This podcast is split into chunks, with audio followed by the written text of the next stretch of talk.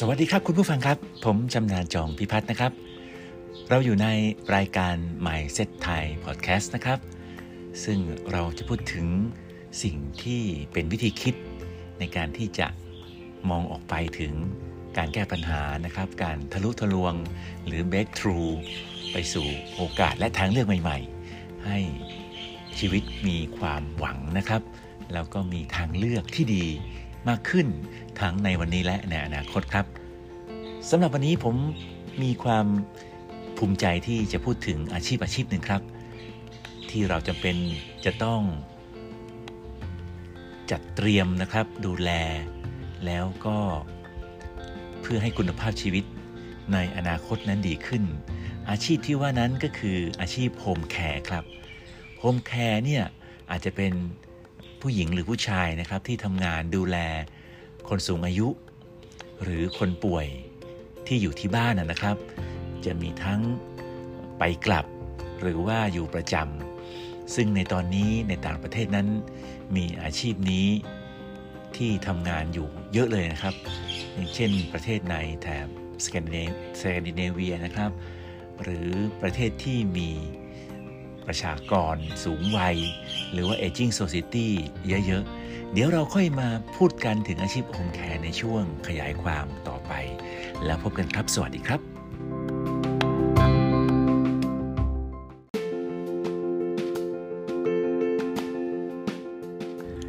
สวัสดีครับคุณผู้ฟังครับ ผมชำนาญจองพิพัฒน์นะครับ หัวข้อในวันนี้ก็คือ เราจะพูดถึงอาชีพโฮมแคร์นะครับ ผมเองอยู่ในธุรกิจนะครับประกันชีวิตและที่ปรึกษาทางการเงิน มาปีนี้ปีที่ 31 แล้วครับ แล้วก็เรามักจะพูดถึงการเตรียมการให้คนแก่เนี่ยมีเงินหลังเกษียณอายุนะครับเป็น Happy Retirement เราจะพูดถึง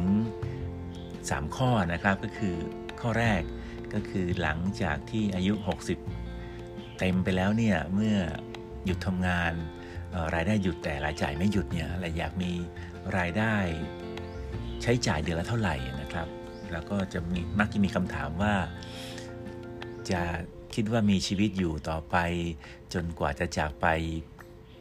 บนสวงสวรรค์นะครับ หรือว่าตายจากไปเนี่ยอายุเท่าไหร่ ซึ่งหลายคนก็จะตอบว่าอยากได้เดือนละ 3 0 0 0 0 4 0 0 0 0 5 0 0 0 0 ใช้ไปจนถึงอายุสัก 80 อะไรอย่างเงี้ยนะครับ คราวนี้มันก็จะมีคิดออกเป็นจำนวนเงินก้อนหนึ่งนะครับ ถ้าเดือนละ 20,000 อาจจะต้องเตรียมเงินประมาณ 6 ล้าน 30,000 อาจจะเป็น 9 ล้าน 40,000 อาจจะเป็น 10 12 ล้าน 50,000 อาจจะเป็น 15 ล้านทำไมจะต้องมีเงินก้อนนี้นะครับ ถ้าเผื่อว่าไม่ได้เตรียมการไว้เป็นแบบข้าราชการที่มีบำนาญหรือว่าคนที่ทำงานมีมรดกตกทอดเยอะ หรือมีธุรกิจอะไรอย่างเงี้ยนะครับ เหตุผลหนึ่งก็คือ การมีเงินใช้เนี่ยมันต้องหมายความรวมถึงการที่มีมีกินมีใช้นะครับ แล้วก็อาจจะบางคนอาจจะชอบทำบุญบางคนอาจจะชอบท่องเที่ยว แต่ค่าใช้จ่ายหนึ่งในนั้นนะครับก็คือการที่จะต้องมีคนดูแลครับ คนดูแล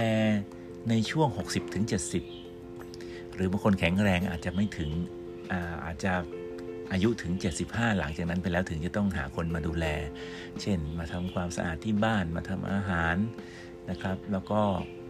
รวมกระทั่งการที่อาจจะถ้าเป็นผู้ป่วยติดเตียงเนี่ยจะต้องมาเช็ดเนื้อเช็ดตัวให้ด้วยซ้ำนะครับ ดังนั้น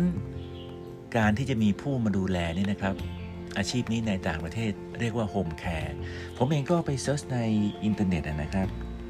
เซิร์ช Google ดูก็พบว่าที่กรุงเทพของเรานี่นะครับ อาชีพ home care เป็นอาชีพที่กำลังมาแรง ในปัจจุบันและในอนาคตรายได้เริ่มต้นก็คือ 1 หมื่น 8 ถึง25,000ที่กรุงเทพนะครับ ดูแลคนสูงวัยหรือคนป่วยที่บ้าน ทั้งแบบไปกลับหรือแบบประจำแล้วก็เรื่องนี้ทำให้เราต้องมาจัดเตรียมกันนะครับ ผมเองก็อยู่อีกไม่กี่ปีก็จะครบอายุ 60แล้วนะครับ ก็ใกล้มากขึ้นเรื่อยๆ แล้วก็ เนื่องจากผมแต่งงานแล้วก็ไม่มีลูก ตอนนี้อาจจะยังพอภรรยาเองเธอก็ยังแข็งแรงและยังดูแลกันได้นะครับ แต่ว่าถ้าถึงจังหวะเวลาหนึ่งนะครับ ก็อาจจะไม่สามารถทำอย่างนั้นได้ทั้งหมด เราก็เริ่มคิดถึงการที่จะมีบ้านชั้นเดียวนะครับ ที่สามารถเดินไปในทุกๆทที่ได้นะครับ ปรับพื้นบ้านให้เป็นพื้นบ้านที่ไม่ลื่นนะครับ ในห้องน้ำมีราวจับหรือว่าไปไหนมาไหนให้สะดวกอะไรอย่างเงี้ย ทั้งนั้นทั้งนี้เนี่ยนอกจากปรับสภาพแวดล้อมความเป็นอยู่ แล้วการเตรียมเงินเตรียมทองแล้ว ก็อาจจะต้องนึกถึงบุคคลที่จะเราอนุญาตให้มามาช่วยเรามาเป็นส่วนหนึ่งในชีวิตของเราหลังจากนั้น ซึ่งก็อาจจะเป็น 10 ปี 15 ปีหรือ 20 ปี หลังจากอายุ 70 75 ไปนะครับ คุณผู้ฟังครับ ในตอนนี้นะครับ ถ้าค่าจ้างลองคิดง่าย ๆนะครับ ผมลอง คิดง่ายๆว่าค่าจ้างโฮมแคร์คนหนึ่ง เนื่องจากว่าตอนนี้เราอาจยังไม่ได้จ้าง เราก็คิดว่าอัตราจ้างสูงตอนนี้ก็อาจจะเป็นประมาณ 25,000แต่ถ้าคิดว่าอีกสัก 10 ปี 15 ปีข้างหน้า คิดที่ 25,000 บาทต่อเดือนในประเทศไทยนะครับ คูณ 12 ก็คือปีละ 3 0 0 0 0 0 บาท 10 ปีก็คือ 3 ล้านบาทครับ การจ้างผู้ดูแลหนึ่งคนนะครับ อาจใช้เงินถึง 3 ล้านบาท ใน 10 ปี ถ้านับจาก 70 ไปก็คือถึง 80 นะครับ ถ้านับถึง 90 ก็ถึง 6 ล้านบาทเลยนั้นระหว่าง 3 ล้านถึง 4 ล้าน5นะครับ จากอายุ 70 ถึง 75 ไปเนี่ย ก็เป็นเงินที่ไม่น้อยทีเดียวนะครับ เพราะนั้นเงินอย่างน้อยอาจจะประมาณครึ่งหนึ่งของที่เราเตรียมนะครับ หรือว่า 1 ใน 3 ของที่เราเตรียมไว้ใช้หลังเกษียณเนี่ย ก็คือเอาไว้ช่วย ตัวเราเองให้มีคุณภาพชีวิตที่ดี โดยการจ้างคนดูแลที่ดีนะครับ ดังนั้นคนที่อายุใน 40 ปีถึง 55 ปีในตอนนี้ ต้องเตรียมสร้างจำนวนเงินก้อนนี้เอาไว้ด้วยนะครับ ไม่ใช่เตรียมเพื่อให้ตัวเองใช้อย่างเดียว คุณภาพชีวิตที่ดีในอีก 30-40 ปีข้างหน้า มาจากการเตรียมคนดูแลตัวคุณเองและคนที่คุณรัก ไม่ให้ต้องเหนื่อยยากในยามสูงวัยมากเกินไปนะครับ เงินส่วนนี้อาจจะทำได้เลยตอนนี้ผ่านประกันบำนาญครับ ยิ่งอายุน้อยยิ่งเตรียมได้และใช้เงินไม่มาก บวกกับกออชซึ่งจะเป็นเงินที่จ่ายให้เรานี่นะครับ ตั้งแต่อายุครบ 60 ปีไปต้นไปจนถึงอายุ 85สำหรับประกันบำนาญนะครับ แล้วก็ถึงตลอดชีวิตสำหรับคนที่ใช้โครงการกอชมาช่วยนะครับ ส่วนเงินที่ตัวเองจะใช้จ่ายใช้ชีวิตให้ดีนั้นนะครับ ก็เตรียมผ่านกองทุนรวมเพื่อการเลี้ยงชีพ หรือว่า Retirement Mutual Fund กองทุนเกษียณสุขกันนะครับ ส่วนการเจ็บป่วยอย่างเช่น การไม่สบายต้องไปนอนรักษาพยาบาลในโรงพยาบาล ซึ่งอาจจะเป็นค่าใช้จ่ายที่สูงมากหลังจากเกษียณอายุแล้ว ยิ่งอายุเยอะก็ยิ่งมีโอกาสจะเจ็บป่วยได้ง่ายนี่นะครับ ก็อาจจะเตรียมผ่านโครงการ long term health care นะครับหรือว่าสวัสดิการสุขภาพระยะยาวหลังเกษียณ ซึ่งสามารถทำได้ผ่านประกันควบการลงทุน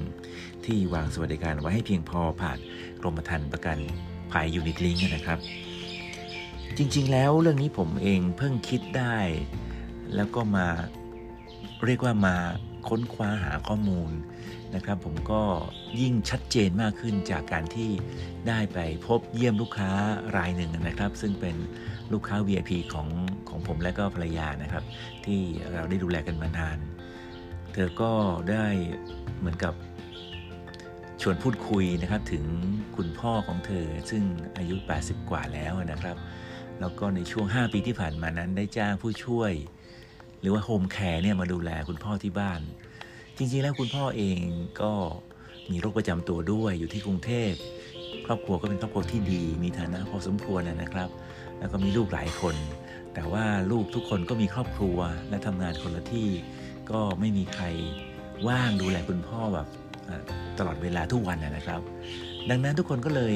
จ้าง home care เนี่ยไปช่วยดูแลคุณพ่อที่บ้าน จากคุณพ่อที่อายุ 80 กว่า แล้วก็จะต้องนั่งรถเข็นบ้างอะไรบ้างนี่นะครับ ปรากฏว่าคุณพ่อเองไม่ชอบให้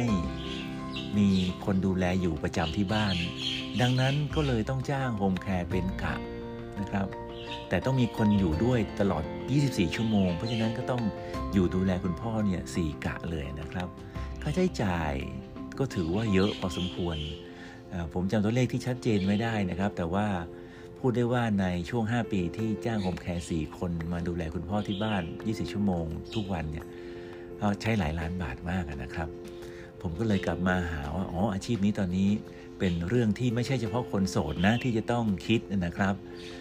คนที่แต่งงานมีลูกมีครอบครัวแล้ว ถึงวันเวลาหนึ่ง ทุกคนลูกหลานเราอาจจะไม่สามารถจำเป็นมาดูแลเราได้ แต่เขาก็สามารถจะจ้างคนมาดูแลเราได้ ดังนั้นผมก็อยากจะชวนให้ทุกคนนั้นได้ช่วยกันนะครับจัดเตรียมคิดถึงเรื่องนี้ไว้เหมือนกัน ในอีกด้านหนึ่งผมก็มี Account Twitter อยู่ก็ได้ พูดคุยกับเพื่อนใน Twitter นะครับ ซึ่งเพิ่งรู้จักกันไม่นาน รู้จักกันแบบว่าเป็นเพื่อนใน Twitter นะครับ เธอเอง อันนี้ก็ขออนุญาตที่ขอแรกเธอด้วยนะครับ ถ้าเกิดมาฟังพอดแคสต์นี้ของผมนะครับ เธอมีครอบครัวแล้วก็เดินทางไปอยู่ประเทศฟินแลนด์ครับ ปรากฏว่าจริง ๆ แล้วเธอจบทางด้านวิศวะเป็นผู้หญิงนะครับ แต่ว่างานวิศวะที่ฟินแลนด์นั้นก็ไม่ใช่ว่าจะทำได้ง่าย ๆนะครับ เธอก็ไปเรียนต่อเพิ่มเติมความรู้ทางด้านไอทีอีกตั้งหลาย ๆ วิชา แต่ว่าจริง ๆ แล้วในในระหว่างที่รองงานที่เธอทำและชอบมากกว่านี้เนี่ย เธอก็ทำอาชีพผมแขนนี่แหละครับ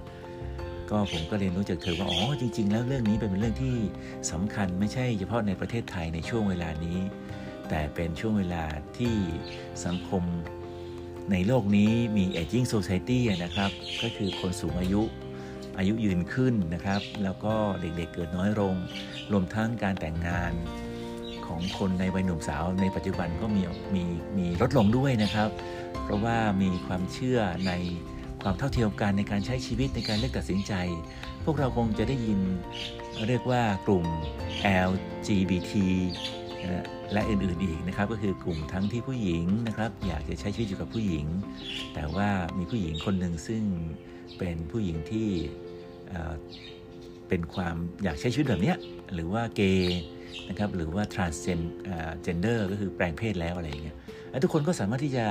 มีชีวิตอยู่ได้ แล้วก็ทำให้คนที่จะเกิดใหม่ ๆ ลดน้อยถอยลงไปนะครับ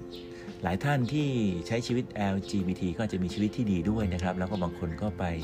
รับดูแลอุปการะเลี้ยงดู